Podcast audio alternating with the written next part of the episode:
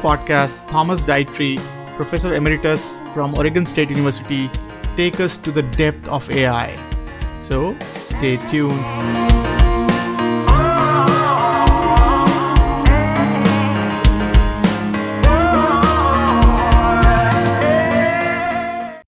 This guy's good. Okay. So, welcome everyone to Future of Data podcast. Today we have with us Thomas Dietterich and uh, a brief bio. So, he is a prof, uh, distinguished professor and emeritus uh, and director of Intel Systems Research at Oregon State University. And um, Tom Thomas has devoted his career to research in machine learning, starting from very first machine learning workshop in 1980 Along the way, he has been involved in four startup companies Arris Pharmaceutical, MusicStrands, Smart Desktop, and currently BigML. He has made important contributions to learning uh, with weak labels, uh, ensemble methods, hierarchical reinforcement learning, and robust artificial intelligence. He was uh, founding president of International Machine Learning Society, which runs the International Conference of Machine Learning, and president of the Association for Advanced uh, Advancements of Artificial Intelligence. He has served on numerous government advisory bodies, uh, currently as a, is a member of the steering committee of the DARPA ISAT group. Dietterich earned his bachelor's degree from Oberlin College, his MS in University of Illinois, and PhD from Stanford. He is a fellow of the ACM, uh, AAAI, and AAAS. With that, uh, Thomas, welcome to the podcast. Thank you. It's great to be here. Beautiful. So I think very few times we got to meet someone who has a very deep inside um, sort of perspective on uh, something that is to do with data and the future. And I think AI is one of the sort of things that we hear nowadays a lot. So why don't we, before we getting into this this juicy stuff, walk us through your journey? Like what brought you here? Well, I guess I started uh, in artificial intelligence uh, when my primary motivation was really uh, almost philosophical. You know, how can we learn about the world, and in particular, uh, how do we learn about it from our experience? And could we program a computer to do the same thing?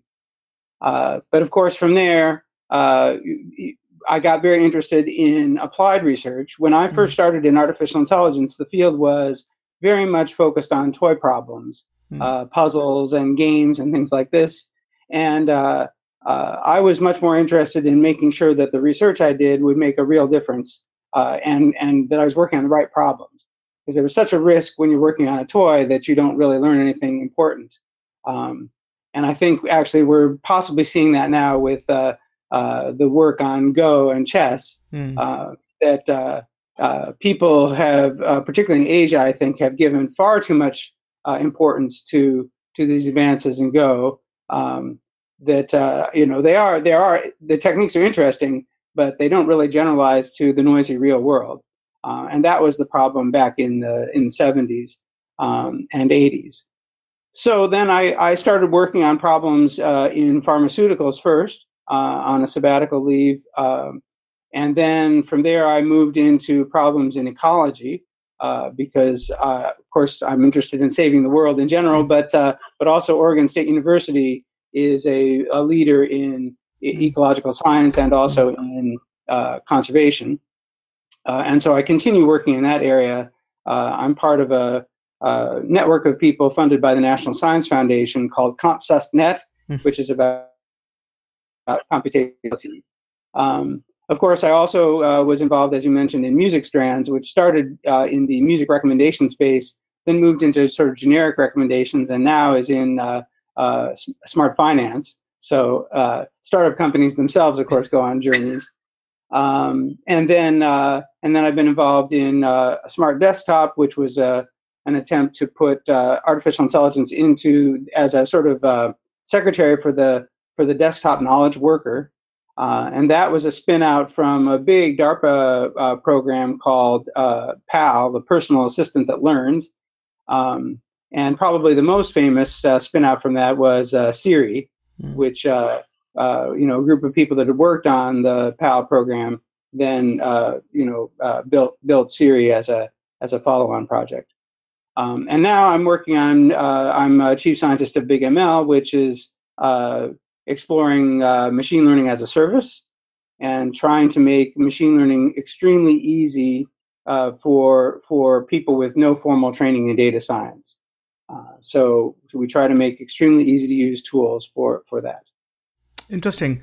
And um, in your journey, um, sort of uh, when you when when when you saw this uh, machine learning and AI field mature, I remember like a couple of decades back when you talk about machine learning and AI, it was so error filled that you can't rely any decision on, on your outcomes. So from from from your um, perspective, what has changed that has really energized this space? Well, I think uh, you know the the uh, uh, the the the two big trends are more data and more compute, mm-hmm. right? And uh, uh, but I think also the you know uh, when when the field first began in the 1970s 1980 period. Um, we had this idea that uh, right i mean the, the origins of machine learning really are in the desire to program the computer to do certain things mm. like say computer vision or uh, you know pattern recognition type problems um, that we as people find very easy, but we don't know how we do it. Mm. So, you know, I, I, always say if I wanted to build an accounting system, I can go interview an accountant and they can tell me here are the steps you go through uh, for each uh, financial process, and I can just code those up, and it's uh, it's quite straightforward. But when I ask you, well, uh, you know, what are the steps that you go through to recognize this pen? Mm. And says, well, I don't know. I just recognize it, right? I don't first look for this and then this. It's not a procedure that I can mm. code up. But of course, uh, we can collect lots of training examples for that. And now that everyone has a, a camera in their phone or a phone in their camera, uh, we have so many images on the net and and we can crowdsourcing so we can get those labeled. And so that explosion of image data coupled with you know the the uh, the advances in in moving machine learning algorithms into GPUs and now specialized uh, processors of various kinds, um, has really allowed us to to uh, develop machine learning systems that uh, can do amazing things. Um, uh, so yeah, that's that, I think those are the two main drivers. Interesting, and and um, help us understand the AI landscape now. So from from from your vantage point, what is AI and, and what are some of the segments that, that we can sort of um, divide this AI domain as such into? And, and if you can walk us through understanding what AI is. We'll resume after a short break. This part of the podcast is brought to you by First Friday Fair, fastest AI powered way to find your next opportunity. Check out the website firstfridayfair.tao.ai and find your next dream job let's get back to the podcast.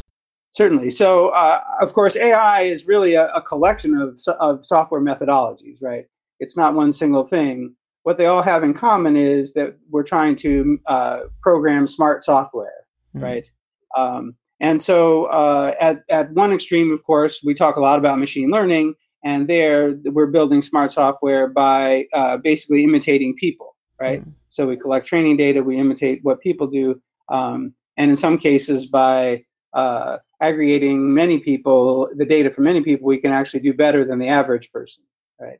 Uh, uh, but but there's also uh, uh, uh, the another facet of artificial intelligence, which is really automated reasoning, um, and and we see this a lot in in automated planning, logistics, theorem proving, things like this. So so, for example, uh, right, uh, all of the device drivers on, on Microsoft now go through certain formal verification stages. Those are solving automated reasoning problems. And there are people that do theorem proving, uh, you know, and have found uh, the computer has found proofs for mathematical propositions. Uh, the proofs are so long that people don't really understand them. Mm-hmm. Um, but that's another uh, instance of artificial intelligence that that is very alien to to human intelligence.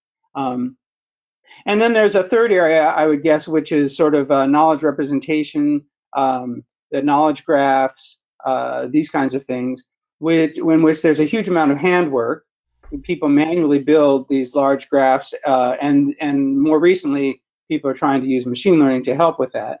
Um, but uh, but these knowledge graphs are used, for instance, by Google, uh, to to know what kind of an object you, when you make a query is this a person is this a company is this a place uh, and, and, then they can uh, choose an appropriate uh, answer to give to you based on based on that.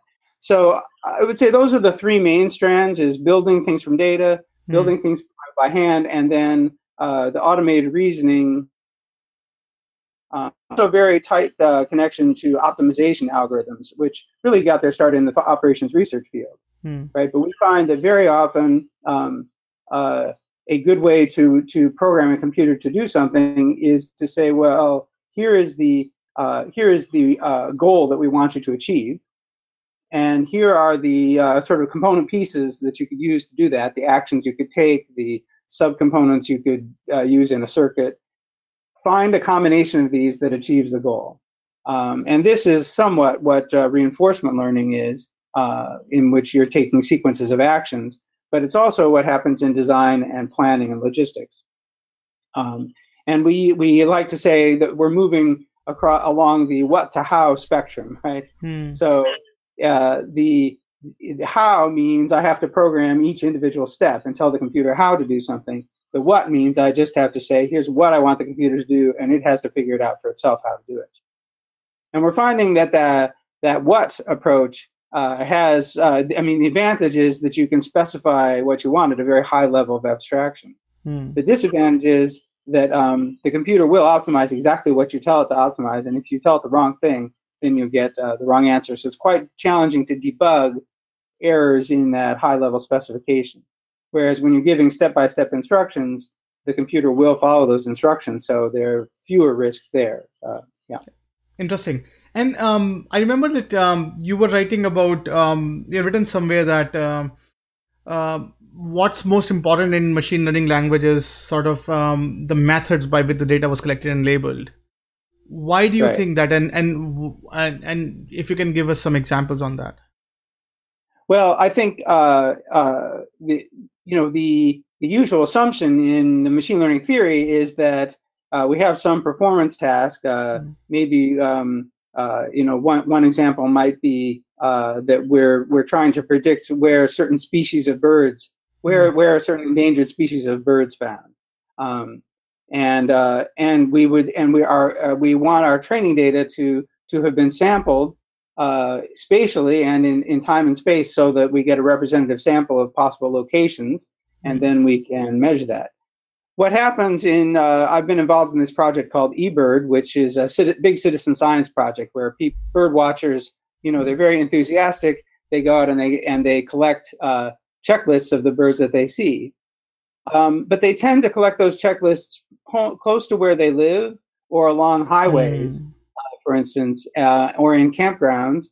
And so, uh, you know, if you look naively at the data, you would think that endangered species really prefer to fly along freeways, right? uh, that, because that has been collected. So that you know that's an example of sample selection bias. Mm. But we see it also uh, in um, you know you're you're trying to build a system to do medical diagnosis, um, but but uh, you take all of your data from uh, say uh, you know a, a hospital uh, like Stanford University Hospital or Harvard Brigham and Young, a hospital that where many of the customers are very rich, um, and you will get a skewed uh, distribution of the of of the symptoms and I mean things like just how, what's the weight uh, and age mm. of the group is is very different.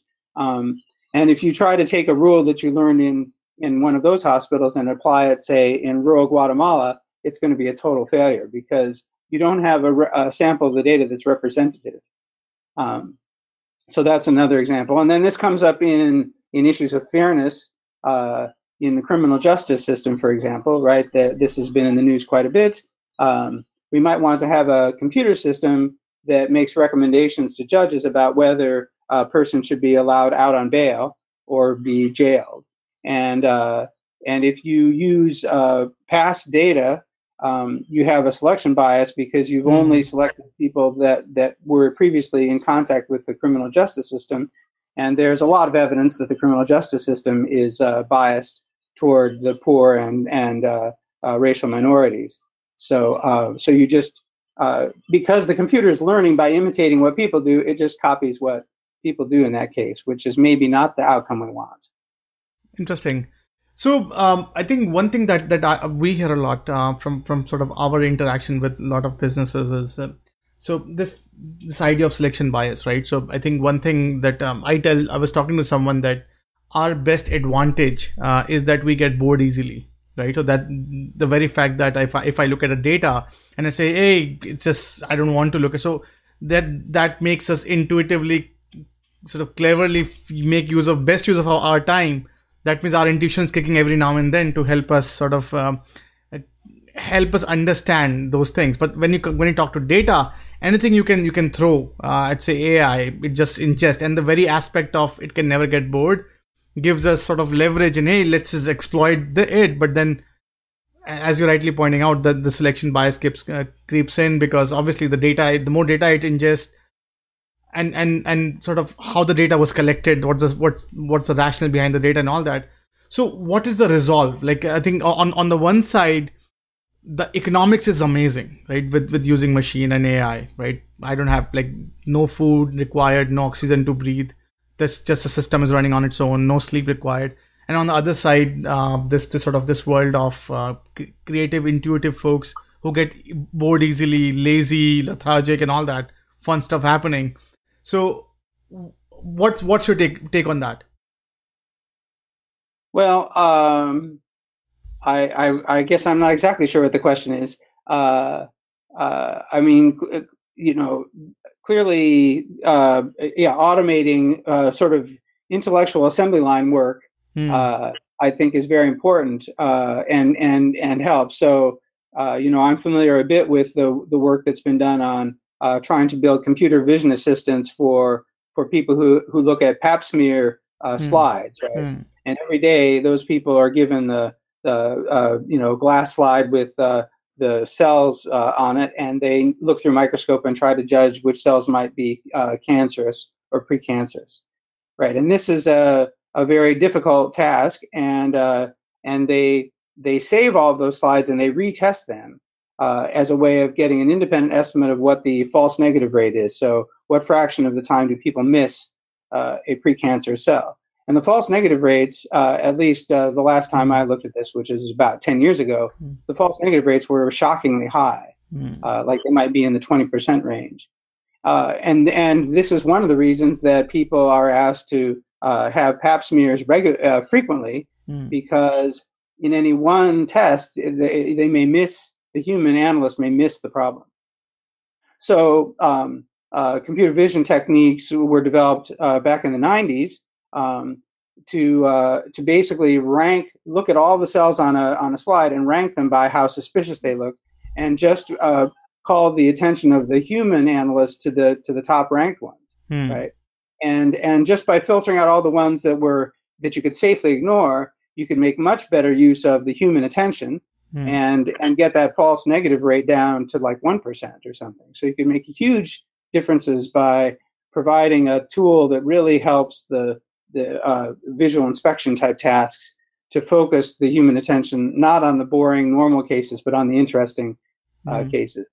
Uh, uh, people have done similar things. Um, uh, I was involved in a project at, at NASA JPL, uh, right, where um, when whenever NASA puts up a new instrument, uh, say like the Hubble Space Telescope or or something like this, um, they they they have lots of anomalies mm. that hmm. are seen, right? And the uh, the early anomalies are typically um, various kinds of faults and noise, uh, surprising faults and noise, like uh, paint chips turned out to be a problem in the Space Telescope.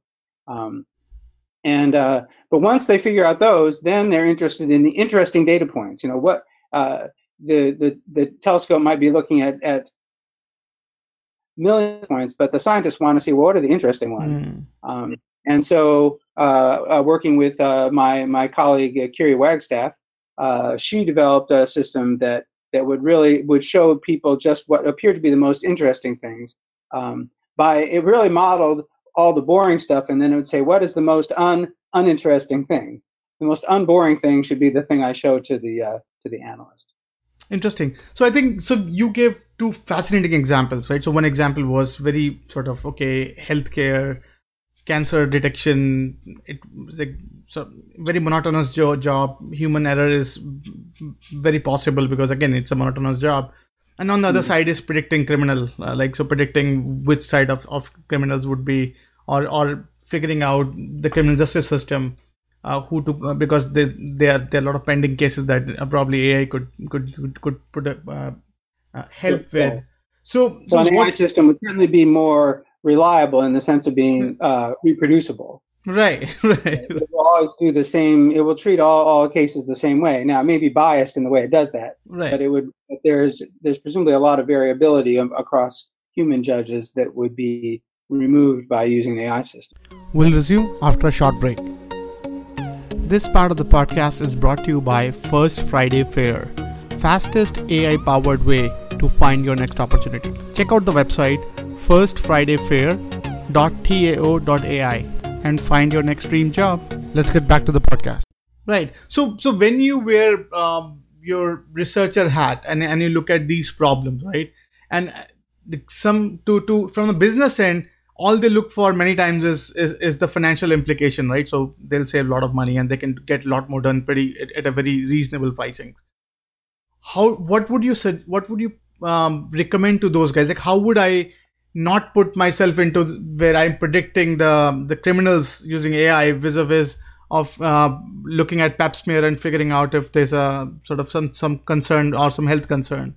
Like how do you how do you evaluate if some criteria is ripe for ai or something is sort of that there's still a very high error rate and something um, how, how would you evaluate those scenarios well let's see i mean usual rules of thumb are one uh, that people can do the task hmm. uh, right um, because if, if people can't do the task then then we worry that it, we may not the, the data may not contain information sufficient for the task hmm. and you can still try to use a uh, AI techniques to see if there's a signal there that people just don't observe.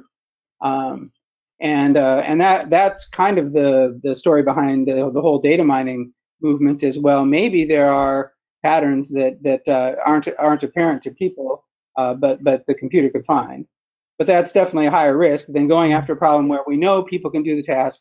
The information is there in the signal, um, and then then the challenge then then questions are well how stable is that signal, right? Mm. Um, I mean, if you if you consider some, something like decide what stocks to invest in, you have a very noisy signal, right? That's constantly mm. changing. Or if we think about, um, uh, I don't know, uh, you know, military applications also, right? There's that that saying that uh, that no plan survives first contact with the enemy it's a very fluid and constantly changing space mm. or politics or things like this. But if it's something where the underlying process is really very stable, so we think about these uh, cancer cases or or uh, recognizing handwritten letters, people are not changing how they write their letters very quickly. Mm. Um, so we can expect that that something we learn with machine learning will still be useful for a while, uh, because the the real um, you know uh, enemy of machine learning is rapid change.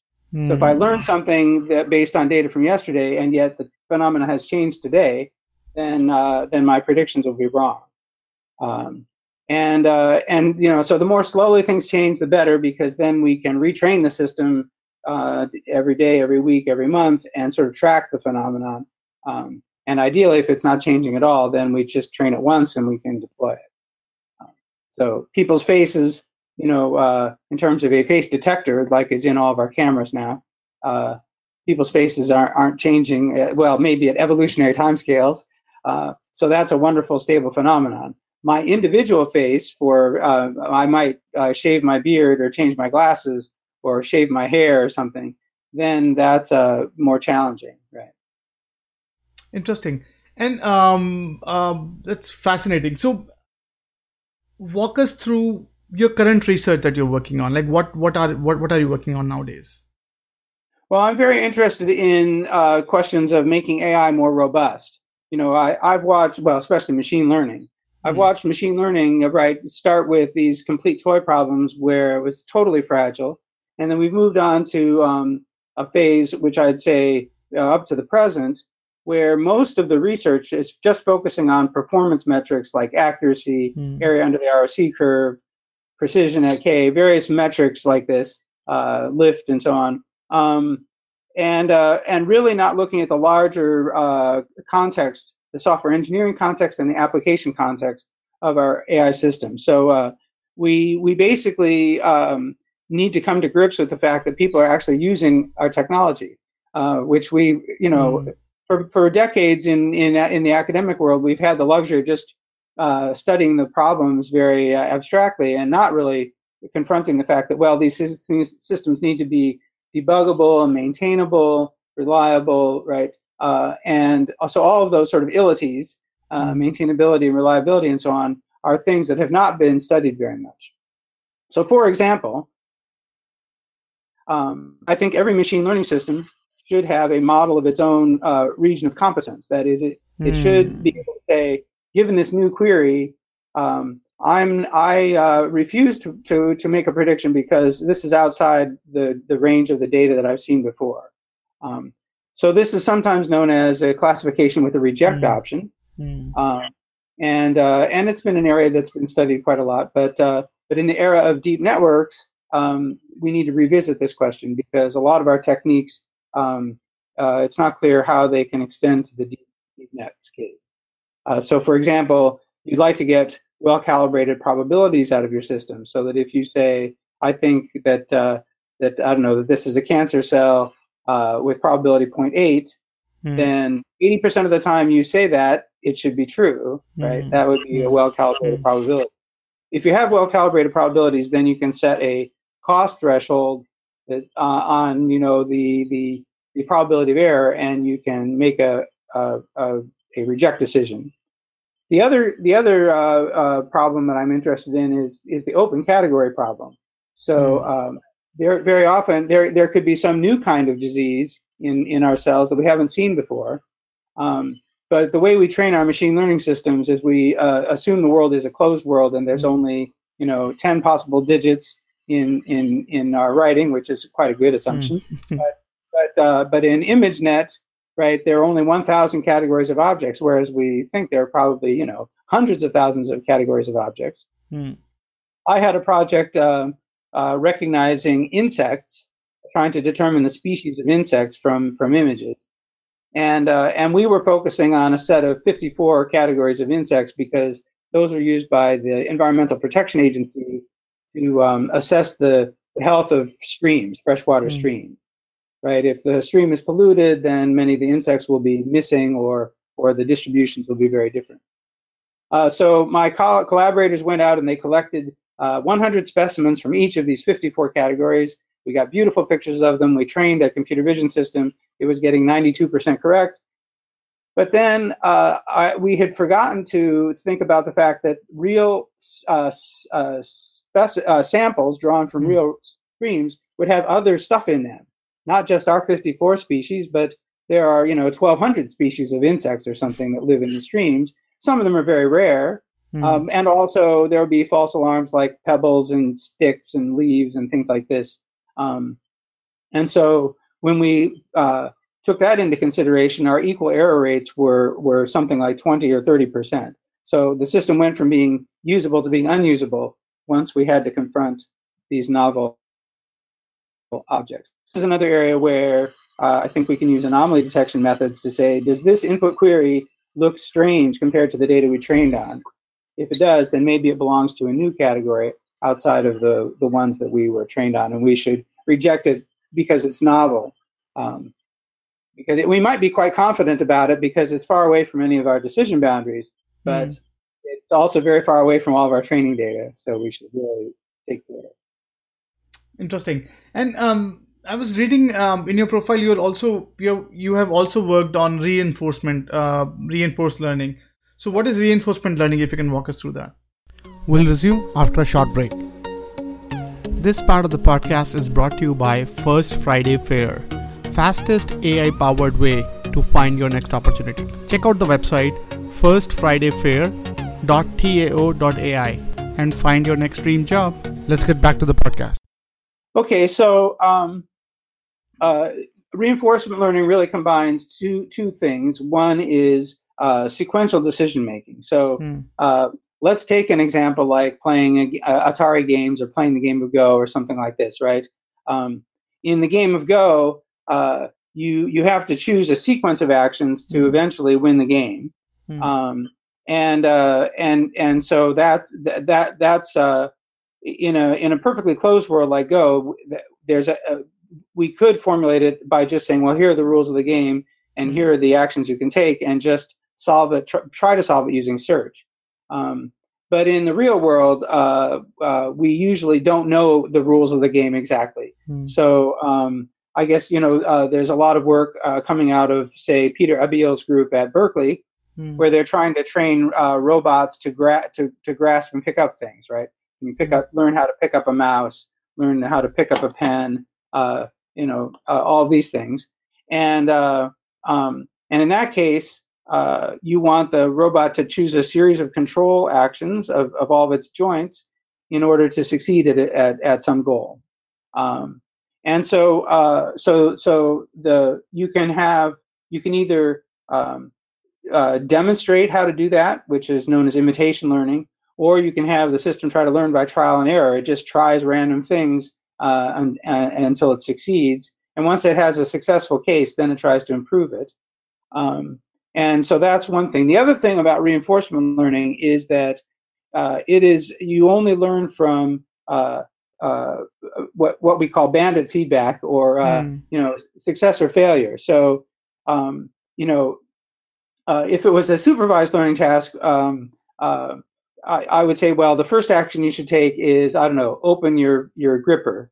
Mm. Okay, and it would learn to open the gripper and and it, i would give it positive examples of opening the gripper and negative examples of hmm. opening mm. the gripper and i could teach it the first step and then i could say now you need to move the arm forward and and again it could learn just to do each of those steps and so on and so you would teach it at each step what is the right action but in reinforcement usually too painful too expensive to have mm. people provide that kind of instruction so instead we just say well i'm going to give you a reward when you achieve the goal Hmm. I'll give you a reward of you know 100 points when you successfully pick up the pen, um, and otherwise I, I, I give you um, maybe a, a small cost penalty for each action you take because hmm. I want you to learn to pick up the pen quickly. Um, and so uh, so so that becomes the reward function, and and then we ask the learning algorithm to to to try to find a uh, a, a, a control sequence of controls that will uh, achieve that goal uh, maximize that reward. Uh, so this is an example of what I was talking about earlier, where we we are telling the system the what that we want it to do. We we just say, well, the success is that you're holding the pen in your gripper, um, mm-hmm. but we don't tell you the how, and it's up to the computer to to figure out the how. And so uh, I've looked at some applications uh, um, in uh, in in scheduling and logistics. Mm-hmm. Um, uh, where again we can give the system a reward for a good uh, schedule that is short and achieves all of the schedules everything within the allowed time and minimizing resources. Um, and I've looked at problems in, uh, say, invasive species management or wildfire management, where you want to try to achieve some goal like killing off an invasive species, um, and uh, and there's a cost to each uh, action that you do, uh, and so you want to minimize the costs or, or achieve the cost uh, in the shortest amount of time subject to some budget constraint. So these kinds of things. Interesting. And and um, you have also said you you have you're working on um, anomaly detection um, nowadays as well like what's what's going on in that space if you can if you can walk us through that well, so anomaly detection is interesting because I think it uh, it's been relatively poorly studied. I mean, if we compare mm. it to supervised learning, classification, regression, uh, object recognition, speech recognition, all these things have uh, you know thousands or, or, tens of thousands of researcher years uh, invested in them. But anomaly detection is relatively uh, poorly studied. There is a there has been an active community, hmm. Especially mm. more in on the industry side. Um, uh, and so I'm trying to to get more academics interested in in in developing the underlying theory. But uh, you know, people are interested in, in anomaly detection for a whole host of reasons. One would be um, uh, often you build a control system, like, for instance, one application of reinforcement learning is to managing data centers, right? Mm. Want to decide when you can power down a system or put it on standby because you don't need it uh, and you mm. want to save energy. you may be managing the air conditioning uh, systems of the building. Maybe you're doing managing the network infrastructure, and all of these uh, these actions. But but uh, but you also want to have some sort of an anomaly detection system that is saying is something strange going on.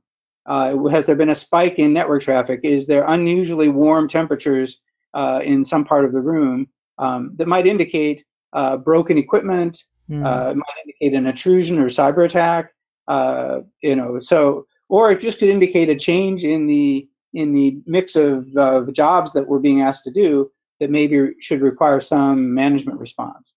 So um, we've looked at uh, at the uh, we had funding to to look at um, uh, sensor networks. So particularly weather weather station networks, right? You you have these weather sensors, um, and they they get dirty over time, or they may break uh, because they're exposed to extreme weather. Um, you know, I joke that if we would just keep these weather stations indoors, they wouldn't break. But, uh, uh, but, um, but, but so I like to say the Internet of Things is going to be the Internet of broken things, mm. um, because you have all these sensors, um, and uh, often they're cheap, and so mm. they hmm. tend to break, and they're often in uh, challenging environments. So, how can we detect those broken sensors? Well, we can build a, a machine learning model of what we expect their readings to be normally, right? So if we're looking at, I don't know, traffic sensors, we can have a model of traffic. If we are uh, looking at weather sensors, we can have models of weather. And we can even use weather forecasts in that. Um, and then uh, when something unusual happens, like a weather sensor st- uh, stops reporting, stops varying and just is reporting a flat line, or or it's very spiky noise, that shows up as a statistical anomaly that's very unlikely according mm. to our model of, of the normal normal uh, uh, behavior.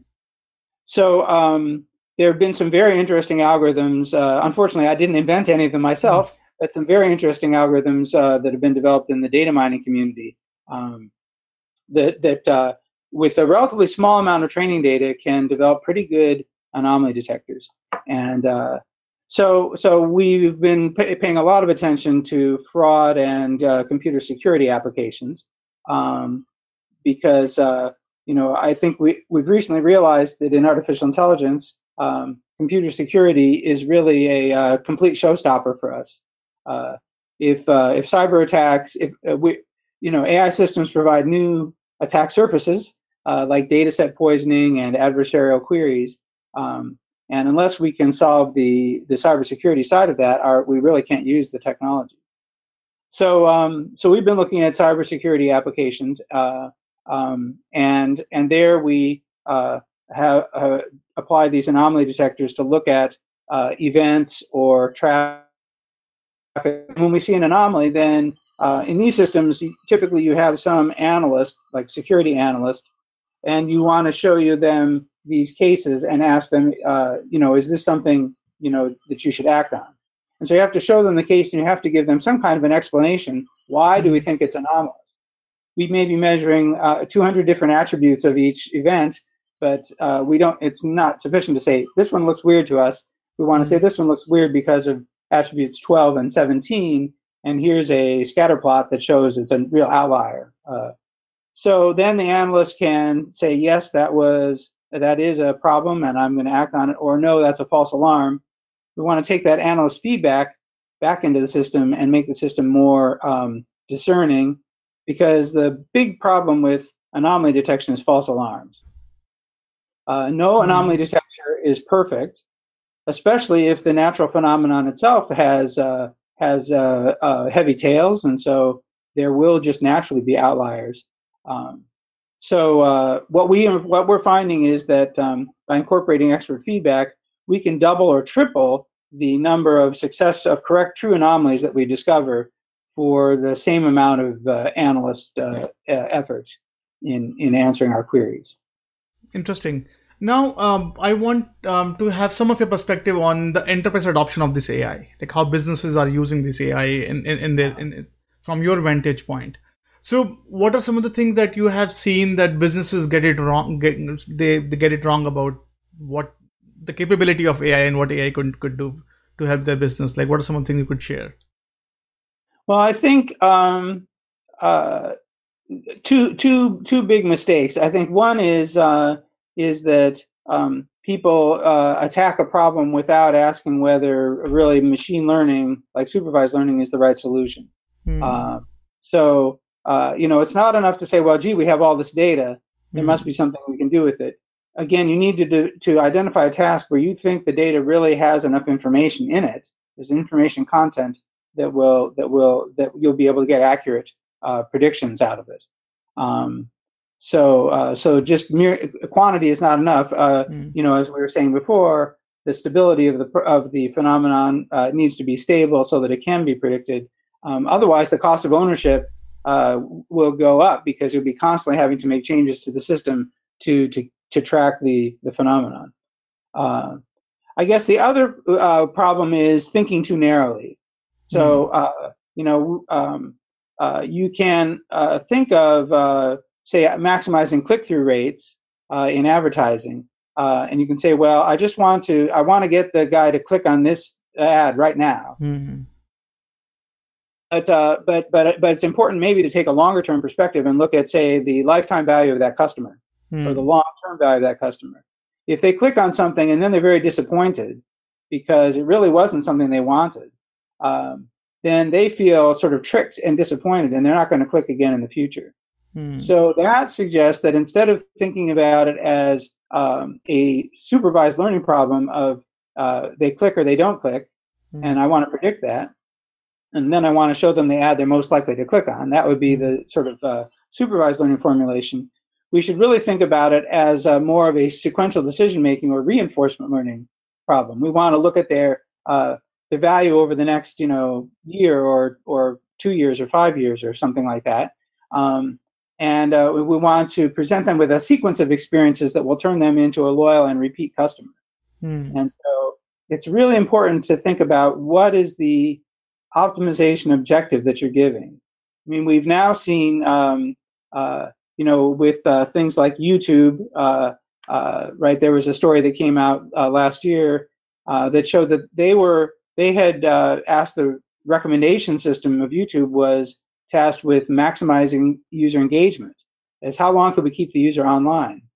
But the, and the, what the AI really learned to do then was to give them more and more extreme videos that were more and more compelling, uh, which was sort of uh, uh, you know I think someone said you you you start out uh, looking at at car car videos maybe with the idea of buying one, and eventually you're looking at at high speed crashes and catastrophes, right? Um, and uh, and we have to ask, uh, you know, and and it, it, so it's sort of like a built-in radicalizing uh, right. Mm. Are we really optimizing the right objective in these systems? And that's so. I think stepping back and looking at the big picture uh, is is very important because you know the big weakness of our AI technology is that it is extremely narrow. The computer really doesn't understand the broader context at all, and it will just optimize the thing we tell it to do and uh, and it will do that well. Um, but that may not turn out to give us end to end, you know, uh, return on investment or long term financial uh, outcomes that we want. Interesting, interesting.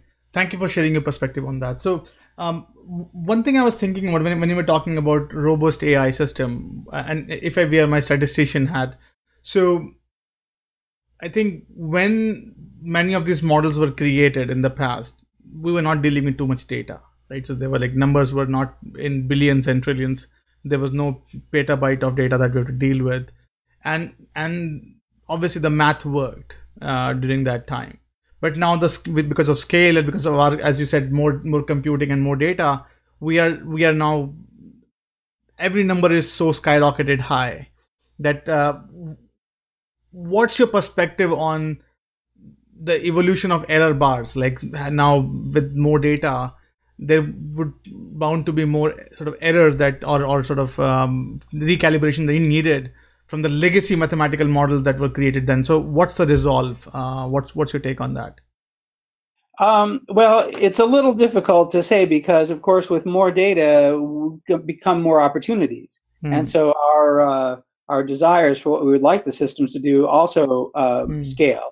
Mm. Um, uh, so, so, uh, and then we may end up with uh, the fact that although if we're looking instead of looking at uh, you know a population of 10,000 people that come to one store in one city, we now want a model that works over the entire world. Hmm. Um, or we're doing uh, online e-commerce, and so again, the whole world is coming to our doors, and uh, uh, and then the the the heterogeneity of of that population means that we need lots of data for every subgroup within the population, um, and so we have to check whether we have uh, big data imbalances.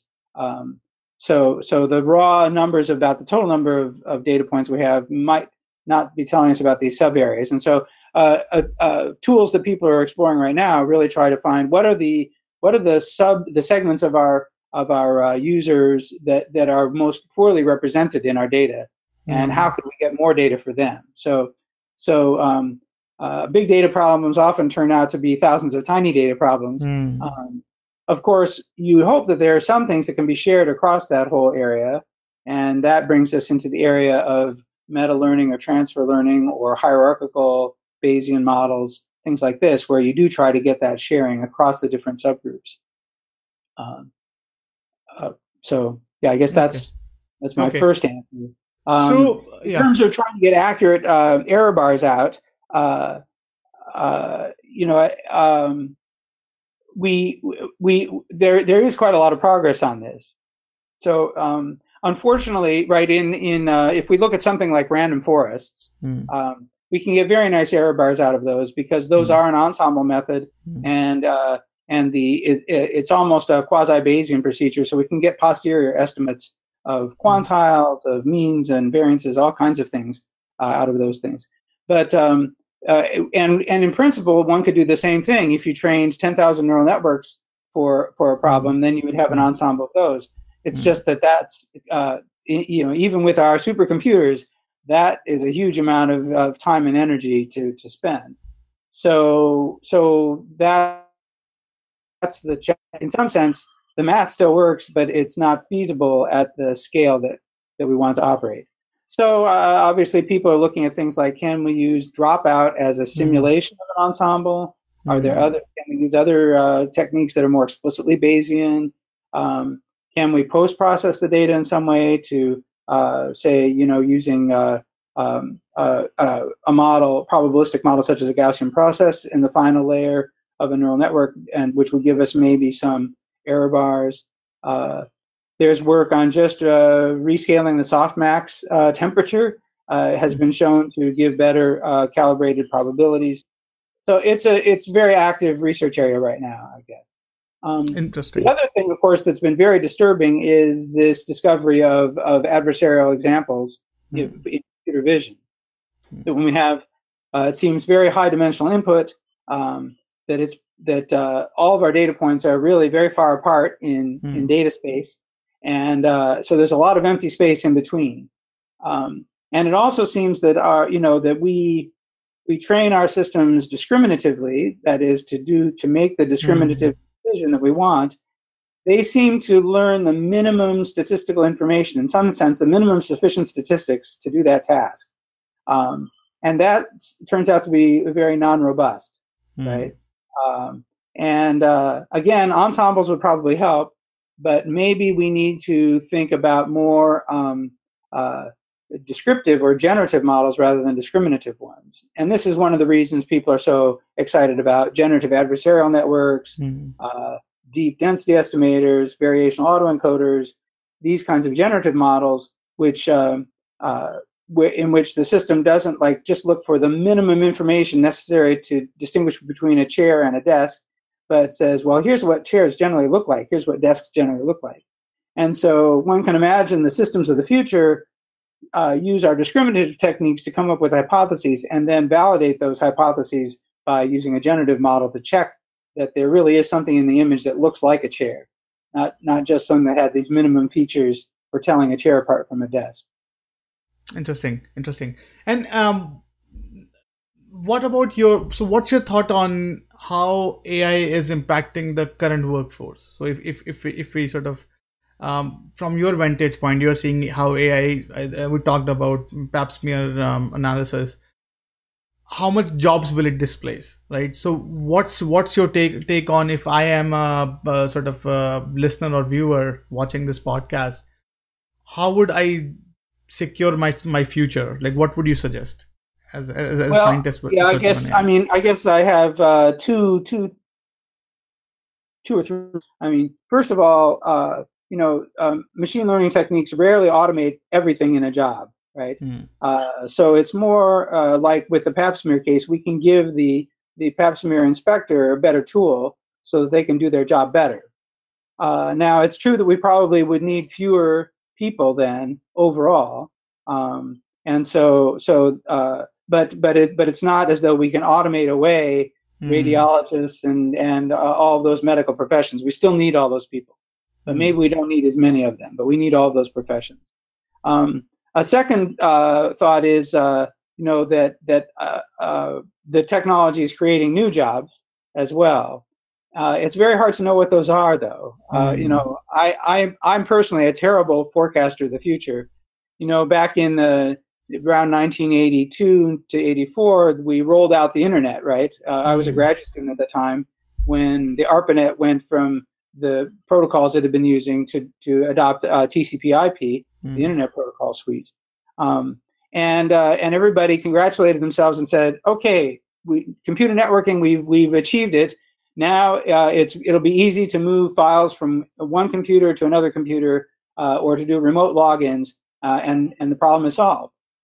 We had no idea that we, you know we conceived of computer networks as hmm. a way for computers to connect one computer to another computer we didn't realize that the big impact of the internet was to, to, to connect people to people, business to business. That was that was totally uh, you know just inconceivable in, in 1980, and yet 13 years later, the web browser was developed and and it's had support for images. And my first reaction was, who needs images in in, mm. When you're using the uh, computer? You know, so so I'm terrible at that. Now my son is a web page designer. Okay, a job that never existed. Uh, mm. So um, uh, you know, it's very hard to predict where where things will go. One thing I'm really struck by is uh, is how much um, I would say. Um, you know, there are lots of uh, machine learning uh, tools that that are that actually don't do their tasks very well, but creative people are turning them into tools. So if if you've seen the Deep Dream um, sort of uh, uh, synthetic images that you can get out of neural networks by running them backwards and saying, you know, take this image and transform it to be as cat-like as possible, and you get all mm. kinds of strange things emerging. Um, and people are doing this with music, uh, with in almost every creative endeavor now, uh, in design. People are are training machine learning systems to, in some sense, do a, a, a straightforward prediction task but they're, they're not using it for that task. They kind of run it backwards and use it to ideas and possibilities. So, um, uh, you know, I'm I it's it's turning out to be a, a powerful creative tool for people to use. Um, and uh, so there's another example of a totally unexpected um, outcome. Uh, and then I guess the third thing is, um, uh, you know, we we tend to think about um, AI systems in, in terms of their uh, knowledge of the physical world. Right, mm-hmm. and there's a lot of focus nowadays on uh, robotic manipulation. Can I learn to gra- pick up a pen uh, and locomotion and things like this? Um, but I think a, a, huge amount of our human knowledge is actually not so much about the physical world as it is about the social and emotional world. So our emotional intelligence and our social intelligence, you know, what has really allowed us to be such a successful species is our ability to work together and to form organizations and institutions and things like this. Our computers are social idiots, right? Mm. Um, they they uh, there is there is a, an area of multi-agent systems research that tries to make them uh, you know uh, it's sort of more like distributed computing, making multiple uh, computers work together. But uh, but I suspect that any job that involves social and emotional intelligence is going to be safe from automation for a very long time. Um, because a characteristic of those areas also is that they're very context rich. Mm. And as I was saying before, uh, our AI systems continue to be extremely narrow in, in their capabilities. So we can build, you know, the joke used to be that back in the 70s that all of our AI systems were idiot savants. Mm. That is, brilliant at one thing, like playing chess, but they couldn't do anything else. And our new technologies still have that problem. Um, now we, they can play chess much better, but they still only can play chess.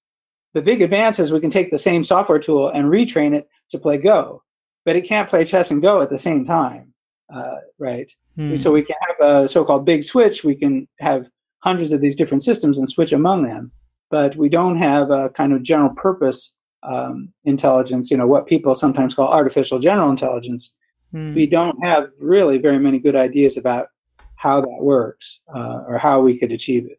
So, um, so, so that's a long-winded answer to the idea that, that the human versatility and hmm. our ability to have an appreciation of the broader context in which a decision is being made is absolutely critical. And it's the reason that we can expect man-machine combinations to be the wave of the future because the machine may be able to do the narrow task very well, but it's the human that has to bring the broader context because the computer just does not have that broader context.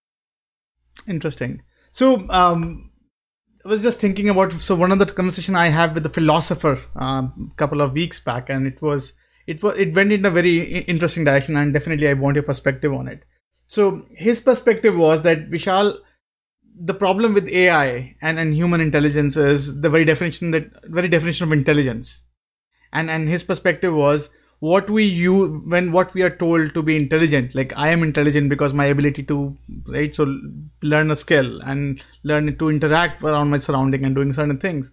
Now in in in in the construct of ai the the definition is like it's more of a classifier problem. Hey is it still a cat? Is it still a cat? Like how it's still a cancer. Uh, how how probable are you that it's, it's, it's, it's a cancer? So his perspective was what if you change the the very aspect of that hey it's not intelligence it's something else. So humans are not threatened by by this word called ai vis-a-vis of human intelligence and sort of they don't feel and they feel as an empowerment um, uh, sort of tool. So I, I want your perspective as a practitioner what's what what what what's your thoughts well uh, certainly many groups have tried to get to get away from the ai term um, uh, I mean, we because uh, in- intelligence, uh, you know, uh, Marvin Minsky uh, used to say the word intelligence is a suitcase word. That is, you open it up and it's got all kinds of stuff inside. It's not just one thing. Um, so there are many, many different ways to be intelligent. Um, you know, we've we've talked about sort of uh, recognition intelligence that I can recognize objects, mm. and that's some sort of you know very fast neural process uh, to which we devote a lot, a large part of our brain. And then there's um, sort of problem solving intelligence that I can come up with a sequence of actions that will achieve a goal. Um, people actually are not very good at that kind of planning uh, to mm. achieve goals, right? Um, and uh, and and and we think about like doing algebra or doing mathematical proofs. People are t- really terrible at mm. this, um, but we think the people that can do it are are very smart. Mm but the computers can be much smarter than people in that mm-hmm. area. So, um, uh, but that's totally different from from this kind of you know visual recognition intelligence. Um, so, where am I going with this? Um, uh, certainly, the, our AI systems we're not building right now. Uh, you know, commander data, some sort of freestanding agent-like thing. Um, and in in Hollywood, there really seem to be only two stories. Mm-hmm. Either it's the Commander Data story, which is basically the Pinocchio story. He wants to be a real human and have emotion. Um, and that's very flattering to us, but I don't mm-hmm. think it's very realistic. Right, right. Uh, and uh, and and um, or or it's the Terminator story. Mm. Right, that right. And and and maybe it's really probably more the C3PO story, right, which is our our sidekick assistant that mm has some unique characteristics, but also is very different uh, from from us uh, in many ways. So um, uh, so I think that the yeah some people have tried to say well we should be call call it aug- augmenting uh, human intelligence mm or human aware intelligence or uh, uh, you know centaur systems where it's a man plus machine or man plus place. I think, I mean, I think all of those are, are possibilities. We, we, we really want things that help us be more human and help us be more successful and more effective, right? Uh, uh, and because we are we we're building the future for us, not uh, for our computers. True, that makes sense. And and um, so, what is your crystal ball prediction for next five years in AI? Like, what do you expect to see, or what do should we expect to see in next five years coming out from the AI camp? Well, I think um, the, I think in the next three to five years we will we will have good solutions for the for for uh, the self models. So so uh, our machine learning systems should be able to have good models of their own competence and and be able to tell when they're going to make a mistake and when they aren't. Um, uh, there's there continues to be lots of progress on uh, uh, pre-training uh, networks that then can be used with a relatively small amount of data to do new tasks. So we already see this with the computer vision systems uh, that are trained on something like ImageNet, and then they can be very rapidly retrained to recognize insects or uh, or cellular or you know cancers or things like this. So um, so these systems are learning some kind of general representations or useful features of images that are independent of the particular task. There's a very exciting paper that was just came out this week uh, showing similar things for training uh, bidirectional language models, Hmm. uh, where they could use these uh, pre-trained models then on a wide variety of different tasks and achieve new uh, state-of-the-art results, advance the state-of-the-art on several of those tasks. So, um, so that seems to be an area where we're making progress. Uh, another uh, kind of closely related area uh, that is uh, super important in robotics and in reinforcement learning in general is what we call sim to real transfer. Hmm. So you can reinforcement learning generally is extremely slow and extremely data hungry, right? Like taking millions and millions of trials to develop a good grasping strategy or something. So this is infeasible in the physical world, but uh, but in simulation, and it's very so. Uh, but the problem is, of course, the simulated world and the real world are not the same. Despite all the discussion of having a digital twin of your Hmm. plant or your car or whatever, it's not a twin Hmm. it's some sort of a of a of a, uh, a, a poor substitute. But um, but we're getting better at understanding how we can train in the simulator and then transfer that to the real world with a small amount of additional training in the real world.